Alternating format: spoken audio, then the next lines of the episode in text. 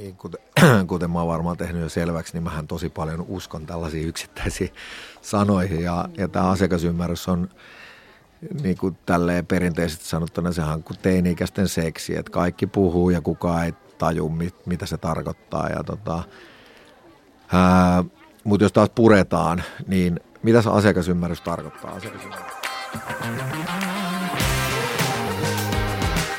Tervetuloa mukaan Smart Marketingin podcastiin Digi ja kauppa, markkinoinnin uudet virrat ja tänään mulla on aivan huikea vieras täällä paikalla, eli suoraan Sältä Toivosen Lauri, joka on markkinointijohtajana tehnyt pitkän ja hienon uran markkinoinnin parissa, palkitun kansainvälisestikin sellaisen. Tervetuloa Lauri mukaan. Miltä tuntuu olla täällä studiossa tänään? Kiitos Hanna-Leena. Oikein mukava tänään olla keväisenä maanantaina täällä studiossa. No niin, mä oon Hanna-Leena Koskinen ja päivätyökseni tuolla Smart Marketin kaupan median parissa työskentelen ja tänään mä lähden kyselemään Laurilta erilaisia kysymyksiä liittyen siihen, että kannattaako markkinoinnissa olla järkevä vai järjetön, mitä kannattaisi tehdä fiksummin ja toisaalta minkälaisia uusia trendejä markkinoinnin parissa näkyy, joihin meidän kannattaisi ehkä kaikkien kiinnittää huomiota.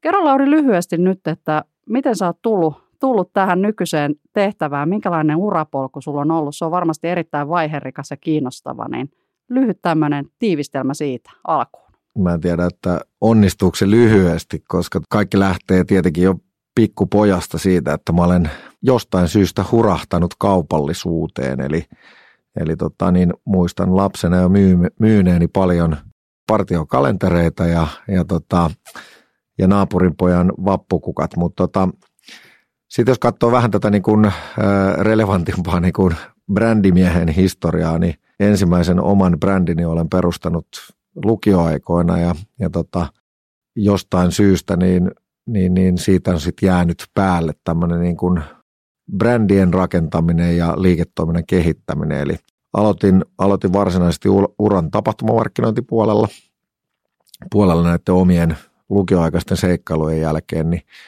niin 90-luvun lopulla, 97 aloitin semmoisessa firmassa kuin Seikkailu Oy, joka oli alansa pioneeri aikanaan tämmöisessä niin kuin nykyään kai sanottaisiin experience marketing tai, tai tota niin, jotain sinne päin.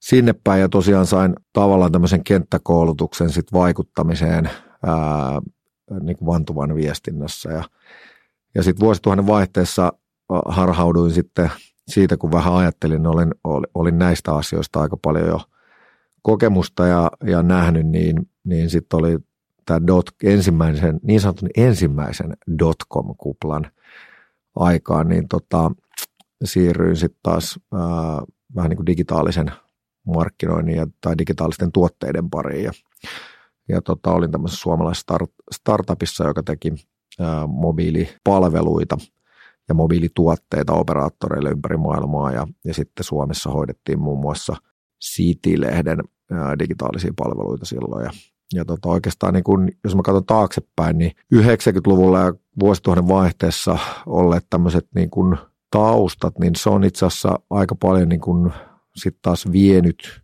sitä suuntaa, että, että mulla on itse asiassa aika modernin markkinoinnin tausta, että jos katsotaan katsotaan tämmöistä niin kuin digitaalisen herätyksen saamista silloin vuosituhannen vaihteessa, jolloin, jolloin tota niin, muun muassa tein, tai olin mukana tekemässä siis Volvo Ocean Racing virallista virtuaalipeliä, ja, ja, tota, ja sitten toisaalta tämmöinen niin tapahtumamarkkinoinnin tausta, joka liittyy itse asiassa aika paljon niin kuin operaatioiden orkestrointiin, eli siihen, että kuinka, kuinka niin kuin isolla alihankkijaketjulla saattaa niin kuin pienellä porukalla tuottaa, tuottaa niin kuin isojakin vaikuttavia asioita, niin koen, että siellä on siitä ollut niin kuin hyvä pohja ponnistaa, ponnistaa sitten niin kuin eteenpäin. Ja sä oot ilmiöittänyt, että sä oot tämmöinen ilmiöittämisen pioneeri, eikö niin Suomessa? Että...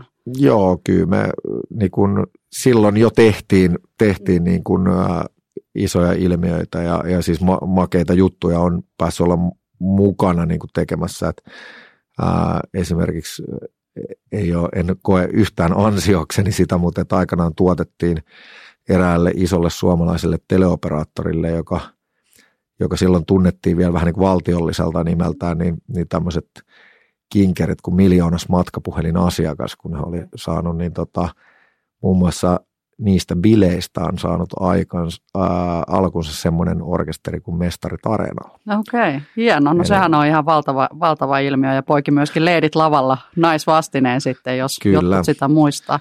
Saako sellaisen kysyä, että sä sanoit tuossa äsken, että, että brändi-ihminen olet ja, ja monestihan niin markkinoijat jaetaan joko brändimarkkinoijaksi tai asiakkuusmarkkinoijaksi – mutta onko se kuitenkin näiden hybridi, koska sä oot ollut siellä digiaallossa ja ekassa digikuplassa jo kuplimassa ja tekemässä juttuja etupellossa, niin miten sä luonnehtisit itseäsi tekijänä? Ilmiöittäjä, mutta mitä muuta? No oikeastaan tota, niin, mä voisin tuossa vastata ensin, ensin että että jos ihmiset laittaa asiakkuusmarkkinoinnin ja brändimarkkinoinnin vastakkain, niin, niin tyypillisesti mun paperissa ihminen ei silloin tiedä, mistä se puhuu. No niin, hyvä. Et, et jos me katsotaan, että mitä asiakkuusmarkkinointi tekee, niin asiakkuusmarkkinointihan rakentaa suhdetta brändin ja asiakkaan välillä. Just niin. Ja, ja tota, se on vain niin yksi, yksi keinovalikko siinä, että me monta kertaa niin kuin, tai mun näkökulmasta niin kuin nämä termit sekoittaa muuttaa sitä, että mitä me oikeasti tehdään tai, tai mitä pitäisi tehdä. Että, että jos me ajatellaan niin kuin asiakkuusmarkkinointia tai brändimarkkinointia, niin, niin nehän vaan sanoja, jotka on joku keksinyt myydäkseen jotain. Mm, just niin. Mulle kaikki markkinointi rakentaa brändiä, mm. eli on brändimarkkinointia. Ja sitten toisaalta kaiken markkinoinnin pitäisi myöskin ää, edistää ää, tota, niin myyntiä. Mm. Ja nyt enemmän on kysymys siitä, että kuinka transaktionaalisia asioita me siinä tehdään tai kuinka tarinallisia asioita me tehdään. Ja molempia on pakko tehdä. Niinpä. No mitä sä sitten S-keskukseen oikein päädyit? Et sinnehän sä tulit tekemään aika mielenkiintoista transformaatiota ja, ja muutosta niin kuin ehkä semmoisesta niin kuin kampanjavetoisesta tekemisestä enemmänkin sinne kuluttaja-asiakkaan ympärille keskittyvään tekemiseen. Miten sä sinne päädyit tuon mielenkiintoisen taustan jälkeen? No joo, jo siinä on aika iso, iso gappi vielä niin kuin vuosituhannen vaihteessa okay. vuodessa 2014, kun mä no päädyin no niin. SL, että, että tota, niin olin siinä perustamassa yhtä, yhtä tota, niin markkinointiyritystä 2002-2006 välillä ensin ja sitten siirryin niin kuin perinteisempään mar- mainostoimistomaailmaan silloin 2006, eli, eli olin sitten vuoden EuroRSCGllä, joka tunnetaan nykyään nimellä Havas, ja sitten tota, niin, sieltä taas siirryin vajaaksi kolmeksi vuodeksi Salomaalle sekkiin, sekkiin jossa sitten taas Mäkisen Marko teki minulle palveluksen laittamalla istumaan nyt jo edesmenneen Esa Jääskeläisen kanssa samaan, samaan huoneeseen. Ja, ja Esa, jota edelleen lämmöllä muistelen yhtenä briljanteimmista markkinoinnin strategeista, niin, niin antoi minulle kyllä kotiläksyjä ja, ja välillä läksytystä, mutta hellällä kädellä niin kuin markkinoinnin strategisista kysymyksistä. Ja ja, ja totta kai niin kuin sit Sekissä meillä oli, oli ilo tehdä niin kuin isoja suomalaisia brändejä, jotka toimi niin kuin kansainvälisellä kilpailukentällä. Eli silloin tehtiin, tehtiin tietenkin Nokia, Nokia Mobile Phones, että mä menin silloin Nokia-tiimiin aikanaan ja, ja tota niin, sitten ehdin tehdä siellä myös Finnairia ja, ja tota niin, konetta muun muassa. Sitten vielä niin kuin tämän jälkeen niin parin pompun kautta niin viimeinen toimistopesti Suomessa oli TBVA.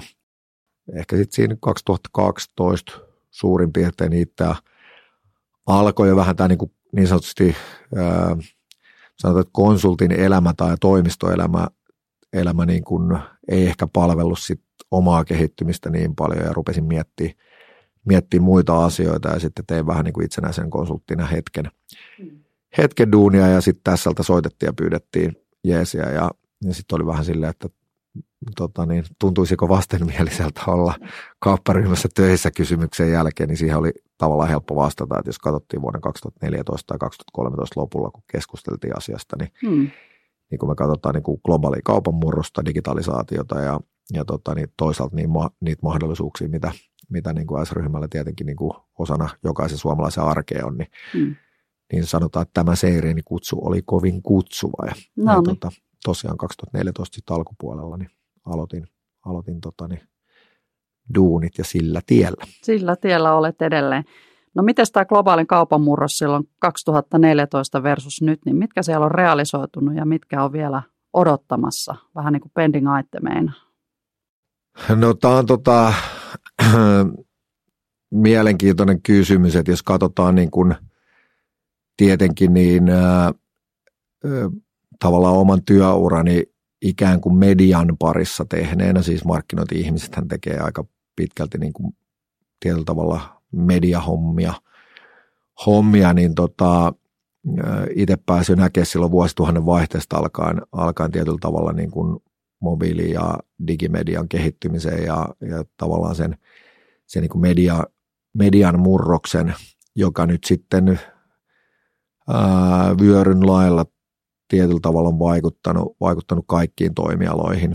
Aloihin. Ja tota, jos me katsotaan niin kuin kaupan näkökulmasta, niin, niin kauppahan on, on kohtaamispiste, jossa, jossa tota niin, ää, se kaupan murros on, on tyypillisesti sitä, että niputetaan enemmän asioita niin kuin yhden sateenvarjon alle tai sitten, sitten hajautetaan ää, asioita, asioita ja nyt niin kuin tämä digitalisaatio itsessään, niin, niin sehän niin kuin vaikuttaa kauppaan nimenomaan niin, että et tota niin, ää, jos me katsotaan niin kuin, tavallaan niin kuin logististen arvoketjujen muuttamisesta tai kuluttajakäyttäytymisen muuttamisesta molemmista suunnista lähestyen kaupan murrosta, niin, niin tässä on tapahtunut ää, paljon sitä, että on tullut uusia toimijoita alalle, alalle ja, tota, ja totta kai sitten, sitten niin kuin niputtamisen ja hajauttamisen teemojen alla, niin, niin siitä on seurannut tietenkin niin kuin, ää, tota niin, on sekä sitä kaupan keskittymistä, että jos me katsotaan niin kuin tämmöisiä isoja platformeja ää, niin kuin Kiinasta tai, tai tota niin, tai Jenkeistä, niin tavallaan tämmöisten niin kuin globaalien platformien kasvu on niin kuin yksi nimittävä mm. tekijä. Ja, ja sitten toisaalta ää, niin kuin valtava niin kuin erikoistumisen niissä, että se long tailihan on niin kuin hirvittävän pitkä, eli, eli tämä rajaton maailma, mikä meillä on always on, mm. ja interconnected people, mm. niin kuin, oh, joka paikassa mm. kaikkialla aikaa riippumatta, niin se on, se on myös niin kuin, tavallaan kaupan näkökulmasta ehkä, jos mennään niin kuin sit taas tämmöiseen erikoisosaaminen, myöskin niin kuin hajauttunut tosi paljon mm. asioita. Ja tämä on tietenkin super mielenkiintoista, koska, koska sitten jos katsotaan, niin loppupeleissähän me markkinoijat ajatellaan,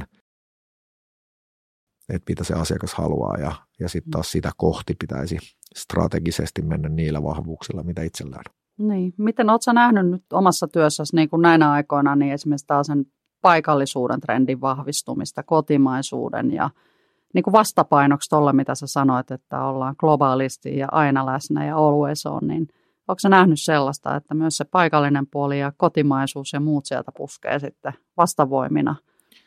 Joo. Lyhyesti vastaus, että kyllä, näen tällaista trendiä.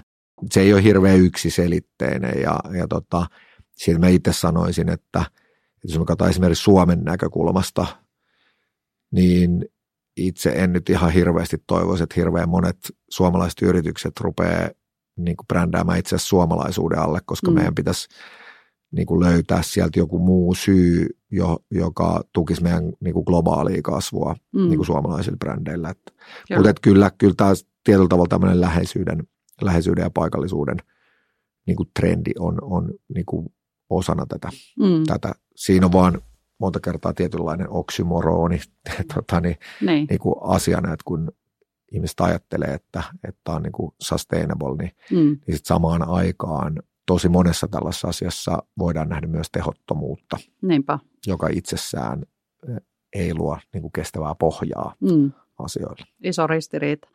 Jos sä mietit markkinointia ja vastuullisuutta, niin pystytkö sä niin luonnehtimaan sitä, että minkälainen sun mielestä on vastuullinen markkinointi tänä päivänä? Onko se sitä, että pyritään välttämään kaikin keinoin tämmöistä markkinointihävikkiä tai hukkamarkkinointia vai, vai minkälaista se sun mielestä voisi olla parhaimmillaan? Vastuullinen markkinointi. No vastuullinen markkinointi, sanotaan, että tämä vastuullisuus sanana on semmoinen, semmoinen mikä – mitä niin kuin, mikä on tosi vaikea. Ja, ja kuten äskeisestä kommentista kävi ilmi, niin itse pohdin näitä asioita nyt niin kuin ehkä sillä tasolla, että, että mä en esimerkiksi itse haluaisi omassa organisaatiossa käyttää lainkaan sanaa vastuullinen markkinointi, koska mm-hmm. on itsestään selvää, että meidän esimerkiksi markkinointi on vastuullista. Siis eli, mutta et, jos kysyt, että mikä on vastuullista markkinointia, niin, niin mä ajattelen sitä sitä kautta, että, että käytetään rahat vaikuttamiseen eikä johonkin muuhun, niin, niin mm. se on niin kuin vastuullista markkinointia. Ja sitten yritykset toivottavasti ää, niin kuin pyrkivät ylipäänsä vaikuttamaan asioihin, jotka on positiivisia mm. ää, itsensä työntekijöiden ja, ja tota niin, ympäristönsä kannalta. Niin. Et jos me katsotaan niin vastuullis, vastuullisuutta terminologisesti, niin, niin ää, minun mielestäni niin kuin ehkä kestävä on parempi sana, että mm. voidaan puhua, että mikä on kestävää. Niin, niin, joo. Haluatko sanoa esimerkkejä kestävästä sun mielestä? No ensinnäkin silloin kun puhutaan liiketoiminnasta, niin kestävä on sellaista, mikä tuottaa. Mm. Mikään sellainen, mikä ei tuota, niin se ei ole kestävää. Mm. Koska jos sä teet asioita, mitkä ei tuota, niin sitten sä syöt sun pääomaa ja mm. lopulta sit sun pääomat on syöty. Mm. Ja silloin sä et voi toimia. Just näin. Ja, ja tämä liittyy niin kuin yritystoimintaan sitten. Sitten tietenkin, niin kuin, eli tämä on niin kuin pohja-asia. Sitten kestävää on, on myöskin semmoinen, että et, e, ei pyritä jatkuvasti keksimään pyörää uudelleen, vaan mm. ollaan strategisesti niin fiksuja, että pyritään saamaan myös niin kuin korkoa korolle efektiä, eli, mm. eli nojataan se jollekin. Ja, ja sitten on kai vähän sitä, mitä, mitä jonkun, jollain tavalla voitaisiin perinteisesti sanoa, että johdetaan sitä tekemistä brändillä. Mm. Eli että sulla on joku idea, mitä sä tuet, ja sitten kun sä teet markkinointia, niin sit se, se idea ymmärretään paremmin myös siellä kuluttajan päässä, ja sen takia, mitä paremmin se ymmärretään, niin sen enemmän sä voit lisätä siihen kerroksia. Mm. Just näin. Eli, eli sä rakennat niin kuin mieluummin kestäviä viitekehyksiä, joita iteroidaan koko ajan paremmaksi kuin että aina pyörä uudestaan ja, ja se on tehotonta ja myöskin niitä pääomia syövää, eikö niin? Pahimmillaan voi Joo, näin. siis kyllä, tota, niin kyllä mä sanoin, että, että jos katsotaan nyt niin kuin markkinoinnin operointiin, niin vaikka Naikilla, niin kyllä Just Do It muodostaa aika kestävän pohjan, Jep, Et, tota, niin, e, joka tietenkin sit perustuu, perustuu johonkin filosofiaan ja sit jo, josta osa on ollut alussa täysin suunnitelmallista ja osa taas on ollut vähän niin kuin vahingossa keksitty mm. ja todettu, että hei, että tämähän itse asiassa onkin se, mitä me halutaan tehdä. Tämä toimi. Mehän pistettiin tuossa myytti alkuun romukoppaa, eli, eli hävitettiin äh, raja tai itse asiassa erottelu brändi- ja asiakkuusmarkkinoiden välillä. Mutta miten sitten, jos pureskellaan vähän toista myyttiä, niin – Paljon puhutaan siitä, että markkinointi pitäisi saada osaksi johtoryhmiä ja markkinointi on kulmahuoneen asia. Ja sä tuossa hyvin taustatitkin jo äsken sitä, että puhutaan ihan liiketoiminnan perusfundamenteista korko-korkoefektille, pääoman käyttämisestä ja sen saamisesta tuottamaan tehokkaammin. Niin mikä on sun kokemuksen pohjalta se, että mikä on paras tapa saada markkinointi kiinni sinne johtamisjärjestelmien ytimeen? No siinä niin kuin yleensä niin asiat on kaksisuuntaisia. Toinen on se, että – että jos yrityksessä halutaan tehdä parempaa markkinointia, niin sitten yrityksen varmaan kannattaa niin kuin tarkastella sitä ylhäältä päin, eli sieltä hallituksesta asti ja asettaa sellaisia vaatimuksia organisaatiolle, että rakentuu, rakentuu johtoon, joka ymmärtää, ymmärtää markkinointia. Hmm. Sitten tietenkin niin tämä ikuisuuskysymys, mitä Suomessakin tosi paljon kysytään, että tai sanotaan, että markkinointi-ihmiset itkevät sitä, että markkinointi pitää saada kulmahuoneeseen. Mm. Mulle on siihen ihan vakio vastaus, että miksi näin ei monessa yrityksessä tapahdu. Mm. On se, että markkinointi ei ansaitse sitä. Mm. Eli markkinointi ei ymmärrä, että kysymys on, on liiketoiminnan johtamisesta ja, ja silloin jos me halutaan viedä markkinointi kulmahuoneeseen, niin markkinointi pitää nimenomaan osoittaa se, että, että markkinointi ei ole – tuotannollinen tukitoimi jollekin muulle asialle, vaan se on nimenomaan niin kuin liiketoiminnan kasvufunktio. Ja mm. sitten eri yrityksissä tietenkin sitä organisoidaan eri tavalla, mutta että, että jos mä itse ajattelen, että mikä on ero ää, yrityksen kanssa, niin kuin yritysten välillä, sellaisten yritysten välillä, jotka ovat hyviä markkinoinnissa ja sellaisten yrityksen välillä, jotka ei ole niin hyviä markkinoinnissa, niin keskeistähän on tyypillisesti markkinoinnin kulttuuri. Mm. Eli se, että onko se markkinointi oikeasti osa sen yrityksen kulttuuria, koska sitten taas funktionaalisesti me voidaan markkinointi järjestellä tosi monella tavalla Näin yrityksessä, mutta kysymys on siitä, että osataanko edes kysyä, että onko tämä tärkeää. Nimenomaan. Sä oot joskus sanonut sitä, että markkinoinnissa on palattu perusasioiden äärelle. Mutta mut jos nyt miettii, että mitä ne perusasiat voisi olla, niin pystytkö sä avaamaan tuota tarkemmin, että onko se juuri tuota, mitä äsken kerroit vai onko se vielä jotakin muuta, mitä olisi hyvä tiedostaa? No siinä mielessä kyllä, että jos me katsotaan siitä, että kun me puhutaan niin kuin liiketoiminnan johtamisesta, niin, niin ää, markkinoinnillahan on, on niin kuin yksinkertaistettuna sen roolinhan pitäisi olla tosi selkeä. Markkinoinnin pitäisi mielestäni olla kasvun moottori ja sitten käytännössä markkinointistrategisesti se tarkoittaa sitä, että – että sulla on kaksi asiaa, mitä sä voit tehdä. Toinen on, on nostaa preferenssiä ja toinen on nostaa tunnettuutta. Mm. Eli jos sua ei tiedetä, niin kannattaisi tehdä asioita, että sut tiedetään. Mm.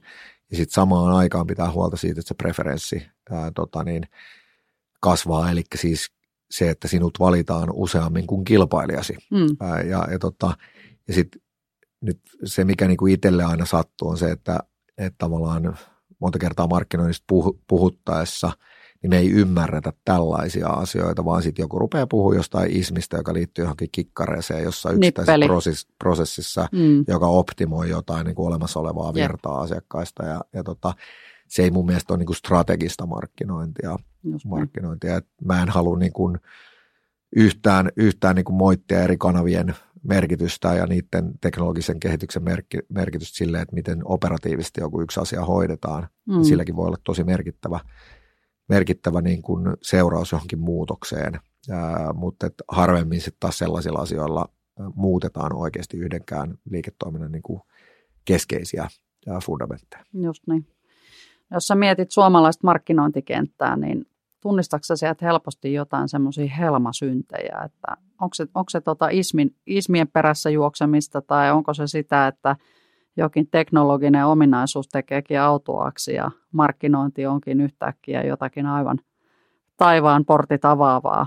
Onko se jotain helmasyntiosastoa, mitä kannattaisi huomioida? Karistaa pois ne sieltä helmoista. No joo, siis ehkä, ehkä niin kuin ylipäänsä niin kuin keskustelun taso on mun mielestä se niin kuin iso helmasynti, mutta nyt tässä mä haluan sanoa, että kun suomalaiset ollaan niin helvetin hyviä aina haukkumaan itseämme, mm niin, niin mietitäänpä, missä ollaan hyviä. Niin, niin, no siis ensinnäkin pitää sanoa, että suurin osa maailman markkinoista, markkinoista on ihan yhtä huonoja kuin me ollaan. Mm. Sitten meillä on semmoinen pieni valitettava asia tässä on se, että meillä on tuossa niin kuin länsinaapurissa markkinoinnin supervalta nimeltä Ruotsi, mm. Jossa ymmärretään, että mistä markkinoinnista on kysymys.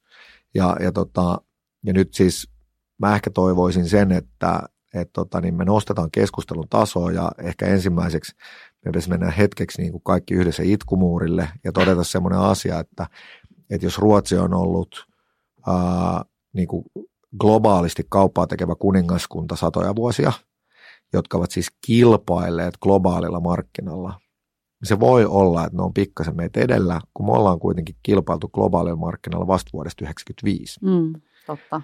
Ja, ja tota, ja sitten kun me tunnustettaisiin tämmöinen asia, että hei, että niin, että ai niin, ei me olla tarvittu kilpailukeinoja, mm. kun ei me olla ollut kilpailusmarkkinassa, mm. niin me ei ole tarvinnut osata tätä. Mutta sitten taas muistaa se, missä me ollaan hyviä, suomalaiset on älykkäitä, me ollaan yhteistyökykyisiä, me ollaan loogisia ja sitten me ollaan ahkeria. Mm. Niin nyt me voisi todeta, että, että kyllä me otetaan se Ruotsi kiinni ja mennään ohi. Mutta se rima pitäisi olla siellä, että jos mä katson kaksi helmasyntiä, toinen on niin kuin keskustelun taso ja sitten toinen on kunnianhimottomuus. Mm. Niin jos meidän pitäisi vaan niin yhteiskuntana päättää, että että me tota, halutaan. Niin, ää, niitä, niin, me mm. päättää, että me ollaan parempi kuin ruotsalaiset. Niin, niin, tota, niin, Päästiin aiheeseen, Suomi-Ruotsin asettelu. Elikkä niin se voisi olla hyvä tämmöinen. Joo, sun viesti on, että ollaan armollisia, kun katsotaan historiaa, mutta toisaalta ollaan paljon kunnianhimoisempia sit tulevaisuudessa, koska meillä on kaikki pelimerkit varmasti, varmasti nyt sitten käsissämme. Jos sä mietit nyt isoja trendejä markkinoinnissa tällä hetkellä, niin mitä sulle tulee mieleen esimerkiksi muutama nosto, nostamisen arvoinen? Nyt kun me puhutaan niin markkinoinnin trendeistä, niin viimeisen 20 vuoden aikana me olemme puhuneet oikeasti siitä, että mitä tapahtuu, kun mobiili-internet tulee tänne. Mm. Ja, ja tota, nyt ja nyt se on täällä. Niin, mutta mm. mut tota, niin, sitten kun sä menet katsoa mitä tahansa organisaatiota, niin ei niissä välttämättä vielä toimita sit, niin ja ei, ei välttämättä ymmärretä sitä. Et, et, niin kun nyt kun me puhutaan trendeistä, niin mehän niin kuin kusetetaan itseämme sillä, että kuinka nopeasti jotkut muutokset tapahtuu. Mm. Siis ihan, mä käytän tätä aina esimerkkinä, että kun GSM World Congressissa vuonna 2000 muistaakseni, ää, joka nykyään on, on vissiin Barcelonassa KO-tapahtuma niin kuin Mobile World Congressin nimellä, mutta, mutta silloin kuuli, kulki nimellä GSM ää, tota niin, World Congress tai mitä se nyt olikaan, mm. niin siellä Ericsson täytti kadun varret äh, billboardeilla, mitkä luki, että mobile internet is here. Niin tavallaan ruotsalaiset oli siinäkin etuajassa, että tätä sanomaa me olemme sitten yrittäneet jollain tavalla niin kuin laittaa toimeksi toimialalta, kun toimialalta viimeiset 20 vuotta. Se on tavallaan semmoinen niin kuin iso murros. Mm. Nyt sitten ehkä jos mennään vähän niin kuin katsotaan niin kuin tavallaan ton murroksen taakse, että, että se mitä toi is, tohon liittyvät ismit, mihin, mihin on liittynyt, niin se on tarkoittanut sitä, että valtava osa organisaatiosta on markkinoinnissa keskittynyt itse asiassa niin kuin teknologisten kyvykkyyksien saattamiseen ää, tota, niin omien organisaatioissa ymmärtämättä itse asiassa tosi monta kertaa, että mihin tämä liittyy. Mm. Ja, ja tässä kävi semmoinen asia, että et, tota, niin, ää, tämmöisen niin kuin sisältöihmisen niin kuin, ää, painajaiseksi jossain vaiheessa tuntui siltä, että markkinoinnissa puhutaan kaikesta muusta kuin sisällöstä. Ja, ja sitten kun sä kysyt, että okei, mikä on niin kuin iso trendi nyt, mm. Niin kyllä mä sanon, että, että jos me puhutaan niin kuin content commerce, social commerce, tämän tyyppisistä teemoista, niin kyllä niin kuin, ää, tehokkuuden ja vaikuttavuuden ää, vinkkelistä, niin, niin kyllä me ollaan niin palaamassa aikakauteen, jossa jotkut jo ymmärtävät, että ainoa mikä merkka on sisältö. Niin. Ja sitten eli ensin idea ja sitten kanava. Niin. Niin, tota, niin ehkä tämmö, tämmöisen olen ilokseni havainnut, että jotkut rupeavat jo ymmärtämään, että, niin, että mm. kummin päin, mikä palvelee ketäkin. No mitä sitten se, että ollaan tässä kuitenkin kaupan median podcastissa, niin sä mainitsitkin tuossa, että on näitä globaaleja alustoja ja, ja mainitsit jenkkimarkkinaa ja siellä varmaan Amazon yhtenä alustana jopa yhteisönä kuluttajille, mutta toisaalta mitä se voisi sitten markkinoijalle tarkoittaa – ja sanoit sitä, että kauppa on se kohtaamispiste. Miten sä näet tämän tyyppisen tekemisen? Voisiko, voisiko esimerkiksi S-ryhmä olla tällainen alusta ja onko se sitä jo? Ja mitä se voisi tarkoittaa markkinoinnille? Mitä se voi tarkoittaa liiketoiminnalle? Miten sä sitä luonnehtisit? No itse asiassa niin kuin S-ryhmähän on, on niin kuin, ää, tota niin, kaupallinen sosiaalinen alusta jo vuodesta 1901. No niin. Eli, eli jos me oikeasti katsotaan periaatteista, niin ää, osuuskauppahan on perustettu sen takia, että me yhdessä ruvetaan hankkimaan meille ää, tarpeellisia asioita järkevään hintaan. Hmm. Ja, ja tästä on seurannut sitten niin kuin, ää, vaihtelevalla menestyksellä kasvava ää, tota niin, ää, tota, yritysrypäs, jota kutsutaan nyt S-ryhmäksi. eli tämä osuuskaupparyhmä allahan on hirveän monta erilaista liiketoimintaa, joka itse asiassa on muodostanut jo pitkään niin kuin hyvin tämmöisen modernin verkostovaikutukseen perustuvan ää, alustan kaupalle. Nyt sitten mitä se tarkoittaa, että, että S-ryhmä siirtyy digitaaliseen aikakauteen – niin sitten siellä on monia asioita, mitä me, me, niin kun me harjoitellaan ja on pitänyt harjoitella ja jossain ollaan pidemmällä ja jossain lyhyemmällä, mutta median näkökulmasta kysymys on loppujen lopuksi siitä, että, että mediahan syntyy sinne, missä on yleisöjä. Mm. Ja meillä on tosi isot yleisöt, eli meillä on aika iso media. Ja, ja tota, se, mikä siinä on kiinnostavaa, on se, että, että toisin kuin itse asiassa ää, niin kuin globaalisti juuri missään muussa yrityksessä, niin meillä se yleisö on sellaista, joka me pystytään hyvin pitkälle, joka tarkoittaa siis 80 prosenttisesti noin, niin tota, me pystytään tunnistamaan se tosi hyvin. Mm. Jo, joka siis tarkoittaa sitä, että, että personoidut kohtaamiset sen median sisällä, niin ää, meillä on mahdollisuus rakentaa niitä. Ja, ja tämä pitää niin kuin, kuulijoidenkin ymmärtää, että tämä on itse asiassa täysin poikkeuksellista missään, missään niin kuin, ää, platformissa maailmassa. Eli meillä on kyvykkyys siihen, ja nyt en sano, että me ollaan siinä välttämättä kaikissa asioissa hirveän pitkällä, Ei. Mutta, mutta tota, niin, kyllä toi niin mediana ja mediaplatformina on todella kiinnostava. Kyllä, kyllä. Ja penetraatio meidän Suomen väestöstä on niin korkea, niin, niin senkin takia jo ollaan läsnä aika monen arjessa, monellakin tapaa sitten – Siinä varmaan ytimessä on myöskin näistä kohtaamisista tuleva asiakasymmärrys. Ja jos me nyt näitä myyttejä halutaan taas heitellä romukoppaan tai sitten ei pyyhkiä pölyt ja nostaa sinne ylimmälle hyllylle boldisti esille, niin miten sä näet tämän asiakasymmärryksen ja datan hyödyntämisen markkinoinnissa? Että tosi paljon ihmiset siitä puhuu, mutta tehdäänkö sitä oikeasti ja miten sitä kannattaisi ehkä tehdä? Kuinka sä saat siitä niin kuin insightista actionia oikeasti, joka hyödyttää liiketoimintaa ja hyödyttää sitä kuluttajaa?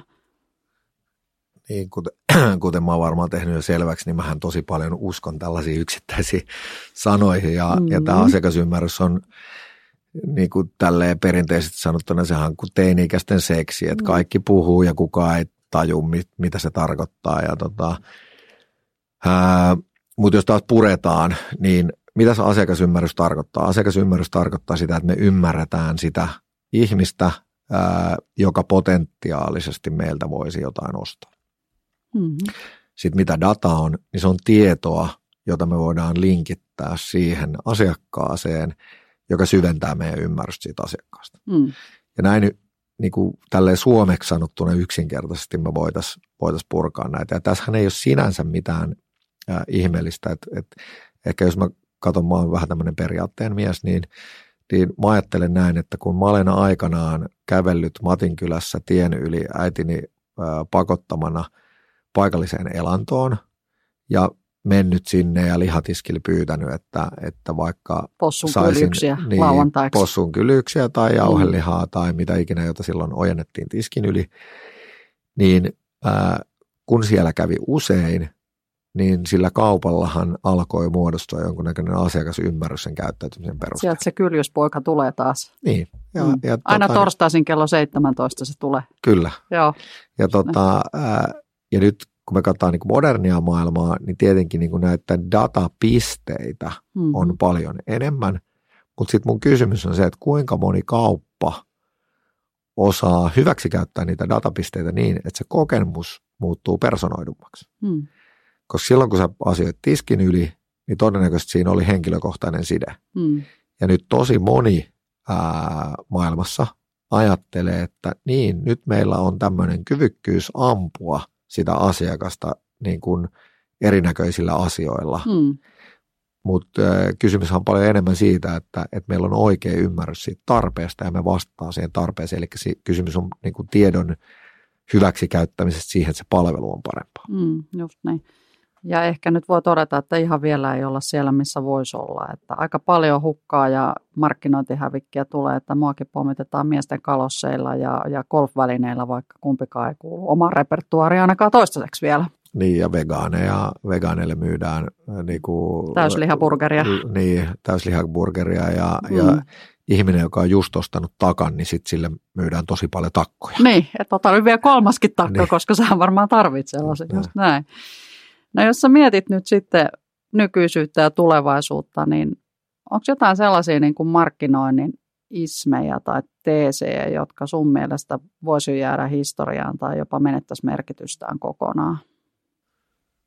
No, mulla ei ole mitään niin kuin listaa, mitä pitäisi niin kuin ismeenä Top tappaa. Ten, mutta, please. no ei. mutta ehkä mä lähestyn tätä mieluummin niin kuin jos en lähesty tätä nyt näinä aikoina niin, että ruvetaan ampumaan asioita alas, vaan ehkä niin kuin, ää, rakentavalta näkökulmalta, niin, niin tota,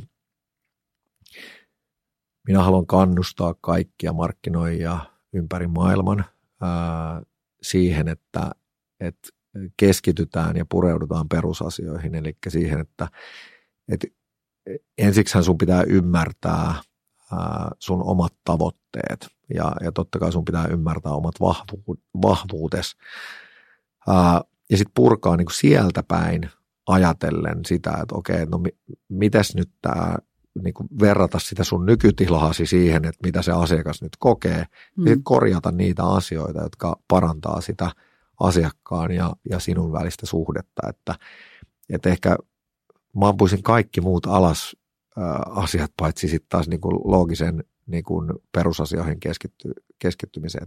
Mm.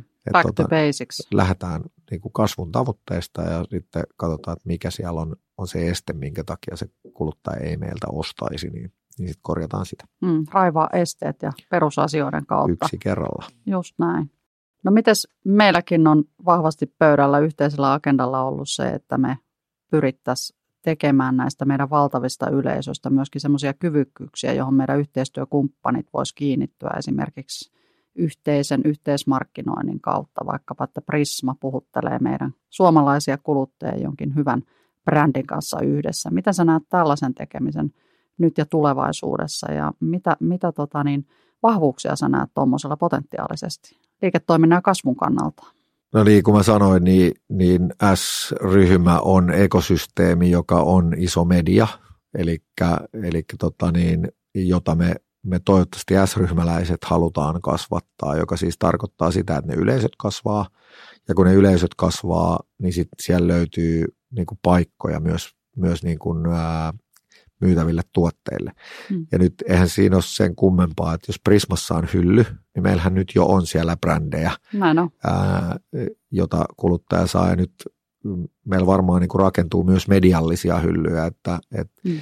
ää, Prisman hyllyissä olevilla, olevilla yrityksillä on todennäköisesti itselläänkin ymmärrys siitä, että se hyllyssä oleminen ei riitä, vaan, hmm. vaan, tota, vaan sitä sidettä pitää rakentaa muuten, että jos me katsotaan – katsotaan tota niin, vaikka ruokabrändejä, niin todennäköisesti se ihminen haluaa jatkossa ostaa enemmän niin kuin sisältöjen kautta sitä ruokabrändiä, mm. tai se side tulee siihen sisältöjen kautta tai, tai sosiaalisten palveluiden kautta, ja me voidaan yhdessä mm. brändin kanssa rakentaa näitä sisältöjä ja sosiaalisia palveluita. tai jos sä oot, oot niin kuin, se on ihan sama, että onko se fillarimerkki tai kalastusmerkki, niin, mm. niin tavallaan niin kun, se side tulee sitten taas siitä, siitä sisällöstä ja palvelusta, mitä, mitä niin kuin pyöräilijät ja, tai, tai lapsiperheet tai mm. kalastajat niin kuin haluaa, niin, niin tavallaan niin kuin, tällä tavalla luodaan sit uusia mediakohtaamisia, jossa sitten todennäköisesti niin kuin se sitoutuminen siihen että ihmiset sitten paljon vähemmän niin kuin harkitsee sitä, että siinä vaiheessa, kun sä oot niin kuin siinä Google Haussa, mm. jos sun kilpailu on, on niin kuin Google Haussa tai Amazon Haussa tai, tai tavallaan niin kuin siinä ää, niin kuin, tavallaan yksittäisessä haussa esimerkiksi kiinni, niin, niin tota, silloin sun kilpailukeinot on aika paljon pienemmät. Näin on. Ja meillähän on isot mahdollisuudet päästä vaikuttaa jo sitten siihen kuluttajan ostopolkuun jo aikaisemmin kuin siellä hyllyn äärellä, joka sinänsä on merkittävä media, niin kuin sanoit. Kyllä. Että päästään sinne ostopolulle kiinni vaikka jo harkintavaiheeseen tai jopa inspiroimaan sitä kuluttajaa, niin siinä varmasti meillä on iso mahdollisuus yhdessä realisoitavaksi tulevaisuudessa. Meillä rupeaa tuossa aika kohta loppumaan. Mä ajattelen, että haluaisitko kiteyttää tähän loppuun vielä meille kaikille, kaikille evästyksenä muutaman tärkeimmän pelisäännön nyt menestyvälle markkinoille tulevaisuuteen. Tosi helppo kysymys, mutta tota, mä tiedän, että sulta näitä löytyy, niin mitä sä haluaisit nostaa? No ensimmäisenä tulee aina mieleen se, että, että onko markkinoija niin kuin päättänyt edes sitä, että mikä on se markkinoijan kunnianhimon taso. Hmm. Et, kun kysyit tuossa aikaisemmin perisyntejä, niin, niin kyllä niin kuin mä palaan yleensä siihen, että, että monet markkinoijat ei edes yritä. Hmm.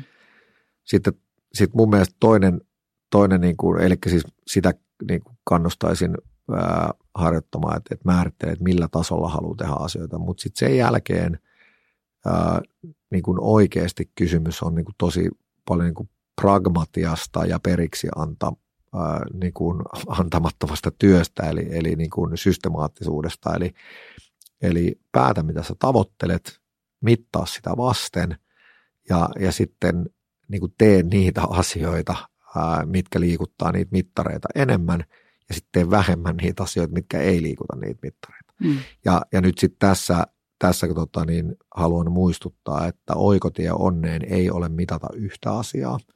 Eli monet sellaiset tahot, jotka esimerkiksi mittaa huomista kauppaa vain ja mm. ainoastaan, niin se on niin kuin yksi varmimmista tuhonteista. Mm. Eli, eli tota, tyypillisesti se, silloin sä et kasvata sun, sun yleisöä, joka siis tarkoittaa, että sä optimoit sun nykyistä asiakaskuntaa. Ja, ja loppujen, tulevaisuutta. Niin, mm. Ja loppujen lopuksi, kun sä optimoit nykyistä asiakaskuntaa, niin niille ei voi määränsä enempää myydä, joka tarkoittaa, että joku jossain houkuttelee niitä ostamaan jotain muutakin ja silloin se mm. häviit pelin. Eli, eli niin kuin mittaristo kannattaa kattaa niin kuin se kannattaa katsoa suhteessa kasvu. No niin, ambitiotaso korkealle, muista pitää kasvu mielessä, älä optimoi lyhyttä aikavälillä, vaan katso vähän pidemmän. Kiitos tosi paljon Lauri Toivonen ja mukavaa päivänjatkoa. Kiitti Hanski.